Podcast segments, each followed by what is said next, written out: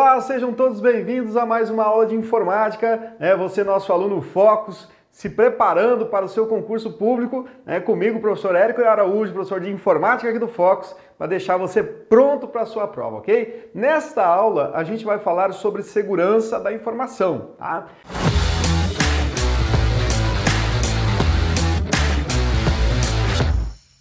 Tópico muito comum aí nos nossos editais, né? A grande maioria das bancas traz esse tópico, até porque, né, você estando lá num órgão público, a segurança das informações desse órgão é algo vital, né? Nós temos aí, nós vemos muito aí na mídia, né? É, empresas, órgãos públicos sendo invadidos aí por hackers, por crackers, né? Ministros tendo telefones invadidos, é, pessoas ligadas à segurança pública, né? Tendo seus computadores invadidos. Então, essa, é, esse tópico, segurança da informação, é fundamental, né? Não só para a prova, mas para o dia a dia depois você estando lá trabalhando no órgão ao qual você passou no concurso, tá bom? E as bancas têm uma tendência, né, de ser meio que um padrão, né, de cobrar esse tópico em prova. É, só para a gente se situar, né, sempre que aparecer na sua prova segurança da informação, o tópico é muito abrangente. Né? Então você vai estudar o quê? Os principais vírus. Algumas provas até trazem né, detalhadamente, mas a grande maioria traz ele muito genérico. Então você tem que estudar os principais vírus, como se proteger, como se proteger, né? Porque nós temos softwares que fazem essa proteção, né? Por exemplo, antivírus, firewall. O firewall pode ser software, pode ser hardware, mas a grande maioria dos órgãos usam o firewall software porque ele cumpre muito bem a sua função. Né? Nós temos antivírus grátis, antivírus pagos, todos né, cumprindo o que promete, mas não é só isso. Existe também a situação de é, o controle do usuário né? E controle de senhas, por exemplo, né? Onde o usuário navega, né? Quais sites ele navega quando está dentro do órgão? É, o controle de senhas, ah, senhas fracas, senhas fortes, tudo isso é importante para a segurança da informação. Outra coisa em relação ao usuário, né? O usuário trabalha num órgão né? E sempre, não importa qual órgão, se seja de, a, na área administrativa, tributária ou de segurança pública, né, policial, o seu computador, o seu usuário, não pode ficar ali aberto, exposto a outras pessoas. Então, toda vez que o usuário está utilizando, né, com seu login senha a sua área de usuário, ele levantou para tomar um cafezinho, ele tem que bloquear o computador. Isso é uma política de usuários para ser garantido a segurança da informação, tá bom? Mas antes da gente começar, lembre-se de acompanhar o Focus aí nas nossas redes, né, no nosso canal do YouTube, com muitas aulas lá, inclusive de informática, né, para que você possa baixar o material é, e acompanhar lá todas as aulas, tá bom? Também siga o Focus aí no nosso Instagram e no nosso Facebook, para que você tenha todas as informações que você precisa sobre o concurso, né, que você tanto aguarda, ou se o edital já foi publicado, todas as informações estarão lá, tá bom? E também ouça aí os nossos podcasts para que você sempre né, tenha uma maneira de estudar, tá bom? Vamos lá! Segurança da informação, quando a gente fala de, de, em segurança, nós precisamos Primeiro, entender os princípios da segurança da informação.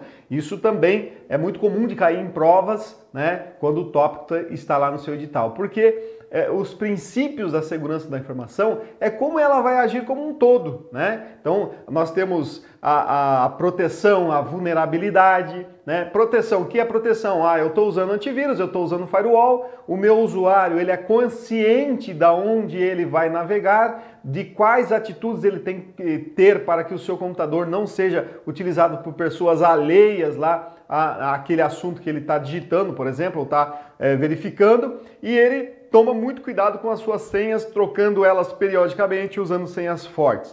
E o que é vulnerabilidade? É você ter os recursos de proteção e não utilizar. Como por exemplo, ah, eu tenho um excelente antivírus, comprei, paguei muito caro lá e ele é muito bom, mas eu não atualizo, eu deixo as opções de atualização é, não automáticas. Ah, eu tenho lá um sistema operacional e eu não atualizo o meu sistema operacional, eu não faço né, a, o update, no caso do Windows, o Windows Update, por exemplo, tá? Então vulnerabilidade é isso, né? Você ter a proteção e não utilizar, tá bom? E aí a gente vem com os princípios dessa proteção, né? O primeiro princípio que a gente vai falar é o princípio da disponibilidade, né? Lembrando sempre que para você lembrar lá para sua prova, para você lembrar desses, desses, desses princípios, vai, você usa aqui a palavrinha dica, né? Só fugindo a esse, essa, esse detalhe aí, o não repúdio. Mas dica, ó, disponibilidade, integridade, confidencialidade e autenticidade. Então, disponibilidade, o que quer dizer, quer dizer disponibilidade? Que a informação ela tem que estar disponível para o seu usuário a qualquer momento, a sempre que ele precisar ou solicitar ao usuário ou a quem o usuário autorizar. Né? Então a informação ela tem que estar disponível. Nós não podemos dizer que determinada informação não está disponível. Né? É, eu gosto muito de citar um exemplo de extrato bancário, por exemplo. Né? Você chega lá no, no seu banco, né? trazendo para o dia a dia nosso para você entender. Né? Você chega lá no banco ao qual você tem conta e quer ver o seu extrato bancário e a pessoa que você pediu lá, né? Trabalha lá no banco, diz que não, não será possível porque houve uma chuva de raios e um raio queimou o servidor do banco. Não, isso não é possível, né? Porque aquele extrato da sua conta, as informações da sua conta, ela não pode estar só naquele servidor que queimou. Ela tem que ter backup. E aí uma coisa importante para sua prova é, para que os dados possam estar sempre disponíveis, nós utilizamos backups. Né? Então, ah, aquele servidor queimou, não tem problema, foi feito um backup em outro servidor, que foi feito em outro, que foi feito em outro. Houve uma replicação desses dados para garantir que essa informação esteja sempre disponível, tá bom?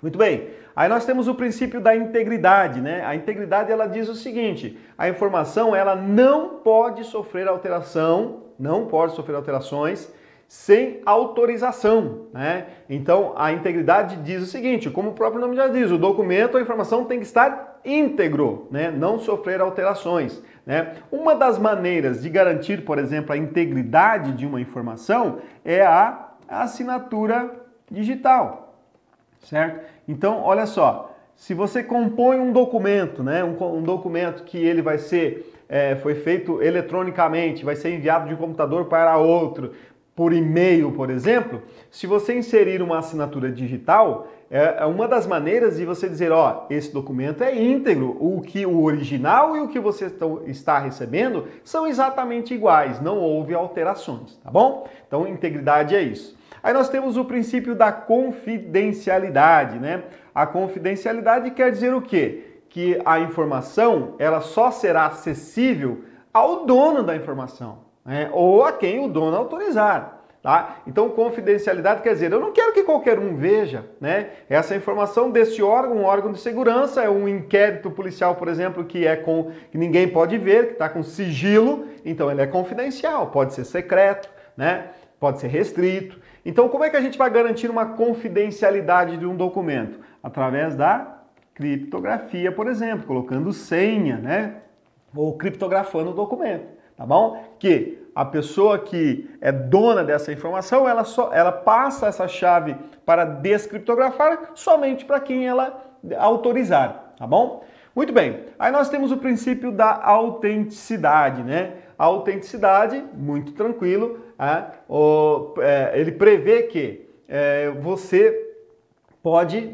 é, dizer né, que o documento é autêntico, provar, melhor dizendo, que o documento é autêntico. Né? Então, é, é possível isso, claro, com o princípio da autenticidade. Uma das maneiras de se provar que um documento é autêntico, também a assinatura digital a gente pode enquadrar aqui, tá? Assinatura digital, ok? Então, uma vez que um documento esteja assinado digitalmente, Há lá então a chave assimétrica, que nós temos uma chave privada de quem emitiu o documento e chave pública para quem vai receber esse documento, e a, a, a, comparação das chaves com as chaves pública e privada, né, já que a privada é de quem redigiu, de, quem inseriu a assinatura digital, então é possível dizer esse documento é autêntico. Tá? Agora, um grande erro, pessoal, é, em provas é, é dizer que a assinatura digital ela é, também contempla o princípio da confidencialidade, tá? Então, cuidado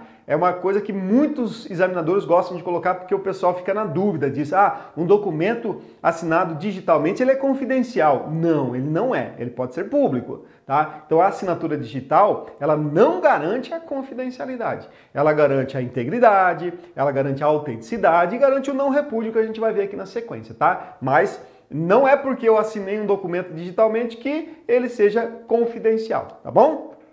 Muito bem. E o não repúdio quer dizer o quê? Né? Nenhuma informação pode ser negada, né?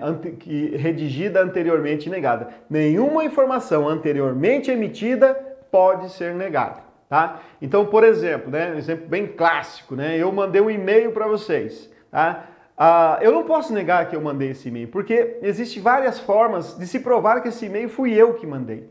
Por exemplo, ah, eu mandei um documento assinado digitalmente para vocês. Não tem como eu dizer assim, não fui eu que mandei esse documento, não tem como eu negar isso. Porque se eu inserir uma assinatura digital, então eu tive que ir lá, comprar essa assinatura com meu CPF, nome, endereço, aquela coisa toda, e aí inserir no documento, né? Certificação digital, né? Uma nota fiscal eletrônica emitida por uma empresa que tem certificação, né, que foi emitido, inserido no certificado digital, não tem como aquela empresa dizer assim, não fui eu que emiti essa nota. Então não repúdia é isso, não há possibilidade de negar uma informação anteriormente emitida, tá bom? E a assinatura digital, né, a gente pode também é, colocar aqui como nessa opção de não repúdio, tá? Aliás, né, deixa eu colocar aqui para vocês, isso aqui é um clássico aqui, né, da segurança da informação, o INA, né? Vamos colocar aqui, ó, INA. A galera sabe isso aqui, mas sempre é bom a gente é, re, é, relembrar, né? A assinatura, né? O que, que quer dizer esse INA aí da assinatura digital? Integridade, não repúdio e autenticidade. Qualquer outro princípio da segurança da informação que se fale em relação à assinatura digital que não seja esses três, é errado.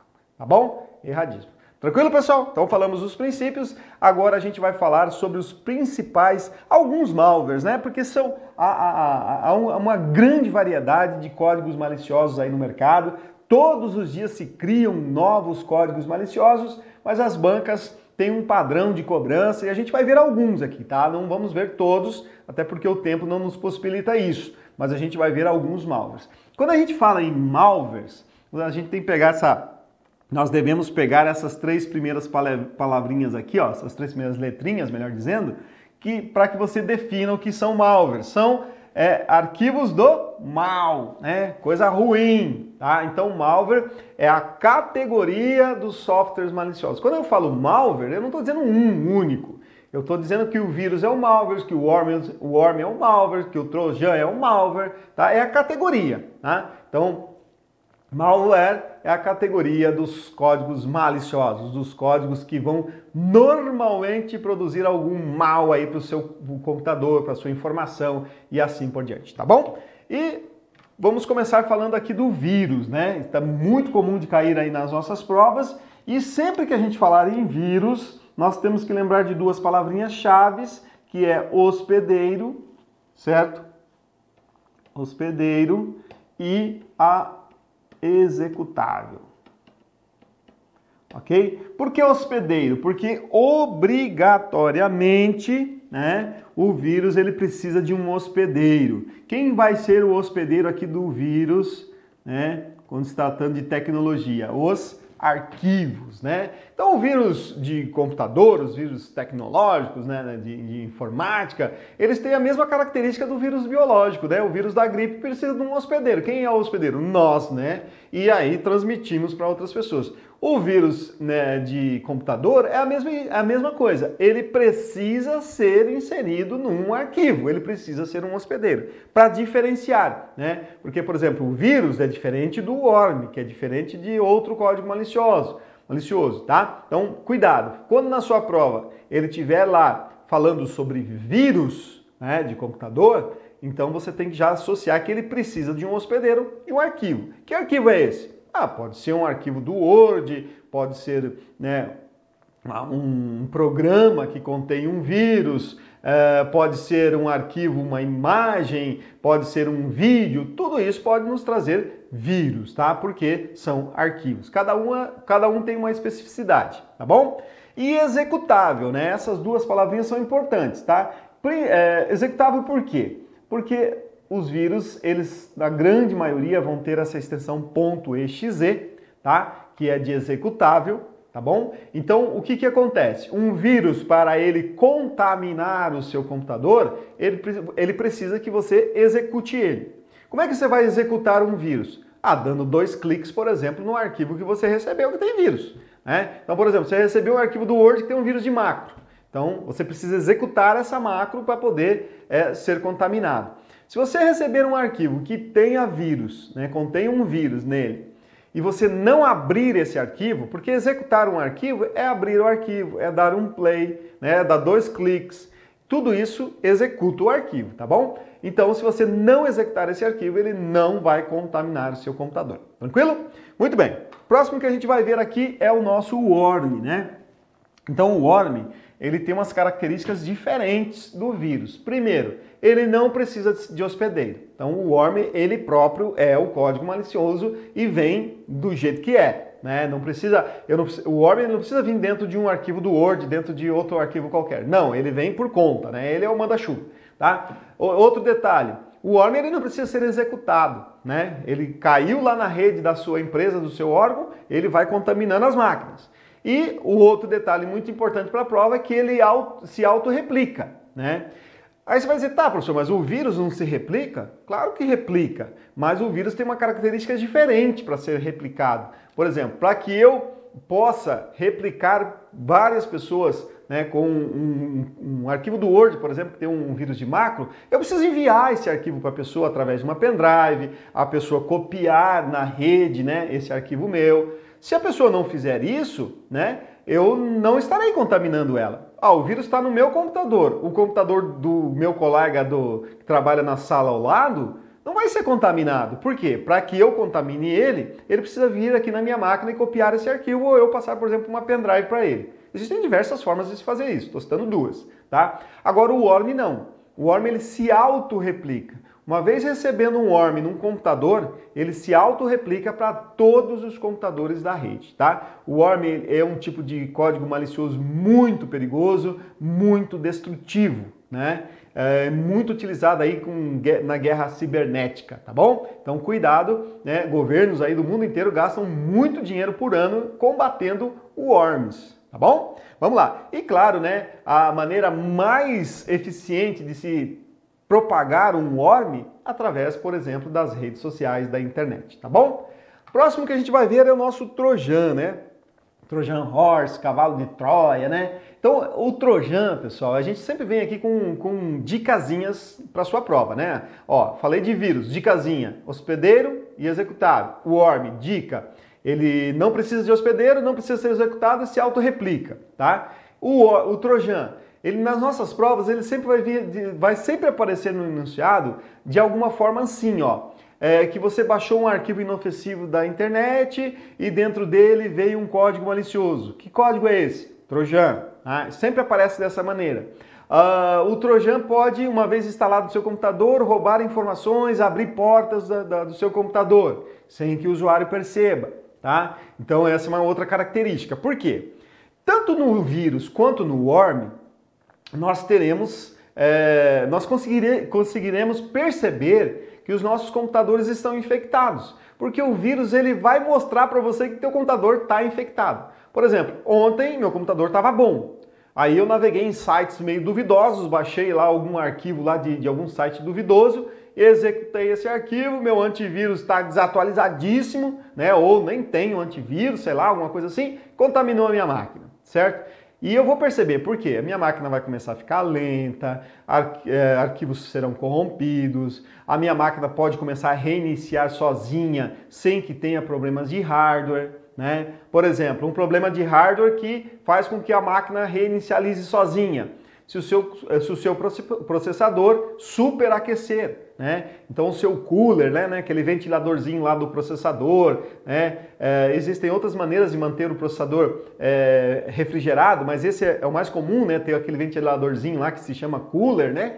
Então ele está parado por algum problema ou não está rodando o suficiente para refrigerar, para que o seu processador não queime, né, o que, que o computador faz? Ele desliga a máquina. Só nesse ato de desligar e reiniciar a máquina, o processador já dá uma refrigerada e já volta a funcionar de novo. No caso do vírus, ele começa a fazer isso sem essa, esse aquecimento. Tá? E cada vez que ele reinicia, ele pode estar tá causando um dano diferente, tá bom? O worm, então, nem se fala, né? Uma rede contaminada vai destruindo tudo que vem pela frente, dependendo de, de como foi programado esse worm, né? Porque quando a gente fala, pessoal, em vírus, em malwares, é um programa de computador, né? Então, quando eu falo do vírus, é um programa de computador onde eu tenho códigos nesse programa que vão efetuando diversos tipos de ataques, tá bom? E no caso do Trojan, não. Né? Uma vez que eu baixei o arquivo, que teve lá um código malicioso escondido dentro dele, que se instalou na minha máquina para abrir portas, para roubar informação, eu não percebo isso. Minha máquina está normalzinha, mas o Trojan, né, o, o, o código lá, está fazendo toda a sua ação sem que o usuário perceba. Essa é a função dele, né? Não ser percebido. Tá bom? Muito bem. O próximo que a gente vai ver é o vírus de macro, né? Que eu citei agora há pouco no início da aula, certo? É, o vírus de macro, ele é um vírus que ele é inserido dentro de uma macro. Né? A macro é uma rotina automatizada que a gente pode é, inserir lá num documento do Word, numa apresentação lá do PowerPoint, numa planilha do Excel, muito comum, né? Ter é, planilhas com macros e as macros elas são tão perigosas em relação a ter vírus que, por exemplo, quando você recebe uma planilha do Excel de alguma pessoa que tenha macros, inclusive você recebe esse aviso de que macros são perigosas, né? Que aquela pessoa que criou aquela macro pode ter inserido um vírus lá, tá? Ah, claro, né? A grande maioria das vezes você vai habilitar as macros porque você sabe, ah, a pessoa que mandou é confiável, realmente eu preciso fazer isso. Mas eles inclusive deixam esse alerta para você. Cuidado em prova, né? É, para que se nós nos, possamos ser contaminados por um vírus de macro, a macro precisa ser executada para que o vírus seja executado junto. Outra coisa que muita gente se engana, né? O vírus de macro, apesar de ser mais comum no pacote Microsoft Office, ele também existe lá no nosso LibreOffice, por exemplo, porque eu posso inserir macros no LibreOffice. Tá? O que acontece? Qual é a diferença de se falar tanto no, pacote Microsoft Office, né, no dia a dia ou nas provas? Porque ele é a suíte de escritório mais utilizada, né? Então ele é mais suscetível a vírus, né? Então, por exemplo, ah, eu quero criar um vírus de macro. Eu vou criar e inserir esse vírus no, no Word ou no Writer? É claro que é no Word, porque existe muito mais gente usando o Word. Né? Então eu vou ter a possibilidade de, de contaminar muito mais pessoas, tá bom? Então o vírus de macro é isso. O próximo que a gente vai falar é o phishing, né? O phishing, ah, ele tem características muito específicas, né? É, esse desenho aqui é muito legal, né? Porque o phishing ele tem essa ideia, né? E se eu traduzir a palavra, de pescar, né? Então o que, que acontece aqui, pessoal? Também é um tipo de ação maliciosa que acontece muito nos dias atuais, até porque hoje, digamos, eu não, não digo 99, mas acho que 90% da população em geral né, tem um smartphone lá com acesso à internet. Se não for assim, é num computador. Se a pessoa não tem internet, não tem computador, na escola que ele estuda, na faculdade que ele estuda, ele tem acesso à tecnologia. Né? Então, é, vai ser muito raro hoje, né? É, claro que existe, mas muito menos né? pessoas que não tenham acesso a esse, essa informação, a essa tecnologia. E o phishing ele também é, vem para que se possa é, a, a, produzir ataques para essas pessoas, né? Principalmente as pessoas mais leigas, menos informadas, né? Que têm acesso a essa informação. Então, o phishing, a primeira característica dele é que ele não é identificado pelo antivírus. Por quê? O phishing ele pode atuar de duas maneiras principais aí, né? Ele pode ser um, um e-mail fraudulento ou um site fraudulento. Né? No caso do e-mail fraudulento, por que, que o antivírus não detecta? Porque o e-mail é verdadeiro. E aquilo que aquele se propõe não é causar danos à sua máquina, roubar informações como um spyware, por exemplo. Não. O phishing lá como e-mail, ele tenta fazer com que o próprio usuário forneça as informações que ele quer, sem coagi-lo a isso. Né?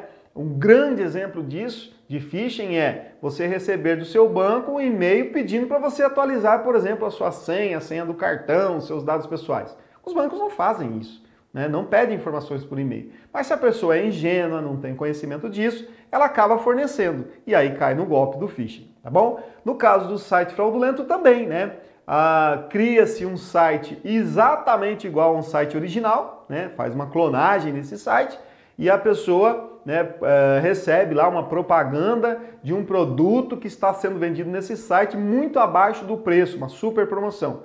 E na verdade você é direcionado para um site fraudulento tá? Aí você vai perguntar para mim, tá, professor, mas como eu me protejo de phishing, né? Se o antivírus não pega phishing? Existem várias maneiras, né? Primeiro, tendo acesso à informação, né? Mas tem pessoas que não têm acesso a uma aula como essa aqui, né? Não é concurseiro, são pessoas de mais idade, né? Que não têm acesso a essa aula para saber que existe, esse, que existe esse tipo de golpe. Então o que, que acontece? Os servidores de e-mail já criaram filtros anti-phishing, né? Então, por exemplo, lá no Gmail, quando você recebe um e-mail que o servidor de e-mail é, identifica que aquilo pode ser um phishing, ele avisa o usuário, certo? E às vezes, né, se você receber um e-mail você fala, opa, isso aqui é fraudulento, você pode denunciar esse e-mail né, para o seu servidor de e-mail e ele coloca lá no, no hall, de, na lista né, de e-mails que podem ser phishing. E aí você deleta ok? E no caso de sites, por exemplo, ah, aí os navegadores criaram ferramentas anti-phishing.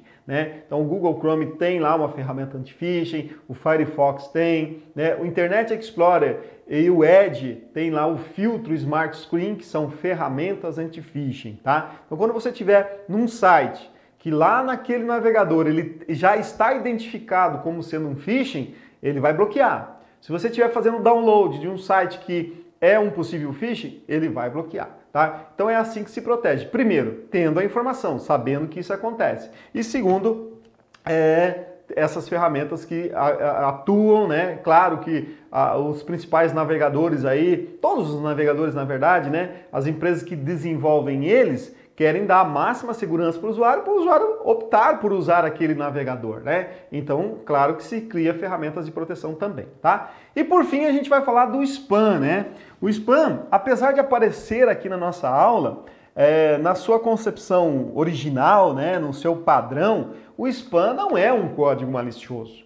E aí, em prova, isso é muito complicado, porque você tem que ficar atento ao enunciado da questão porque pode ter uma pegadinha lá com essa palavra spam. Né? Então, como aqui na imagem, ó, spam quer dizer o quê? Mensagens enviadas em massa, mas sem o consentimento do destinatário. Né? Você recebe todo dia aí na sua caixa de e-mail, é, né, do seu servidor de e-mail, um monte de propagandas. Propagandas, inclusive, em inglês, né? coisas absurdas lá vendendo lá, e o seu servidor de e-mail identifica que aquilo é um spam e manda para a caixa de spam. Tá, professor, mas por que, que então se o, se o, servidor identificou como spam, por que ele não apaga já então? Porque o que acontece, pessoal, é que alguns e-mails podem ser identificados como spams e na verdade não são. Né? Então, por exemplo, ah, você pode receber um e-mail de uma empresa aí de uma loja de eletrodoméstico fazendo propaganda. Então, manda para um milhão de pessoas. Quando cair na sua, na sua caixa de, de e-mails, ah, o servidor vai identificar, ah, isso aqui é uma propaganda, vai para o spam. Mas por que, que ele não apaga? Porque às vezes você quer ver aquela propaganda, te interessou, né? E inclusive acontece em alguns momentos, né? E isso você algumas empresas até avisam você, né? Você, sei lá, faz um cadastro, faz uma compra e a empresa fala que vai te retornar por e-mail, mas que você fique atento à sua caixa de spam também, né? Porque às vezes o servidor de e-mail identifica como spam e não é. Então você está demorando para receber aquele e-mail e de repente você recebeu o e-mail na data correta, mas ele foi para a caixa de spam. Por isso que o servidor não deleta esses e-mails, tá? Porque você pode sim querer ver aquele e-mail, tá bom? Então o spam na sua concepção original não é um código malicioso. Agora, qual é o cuidado para a prova, né? O spam é uma das melhores ferramentas para se disseminar códigos maliciosos.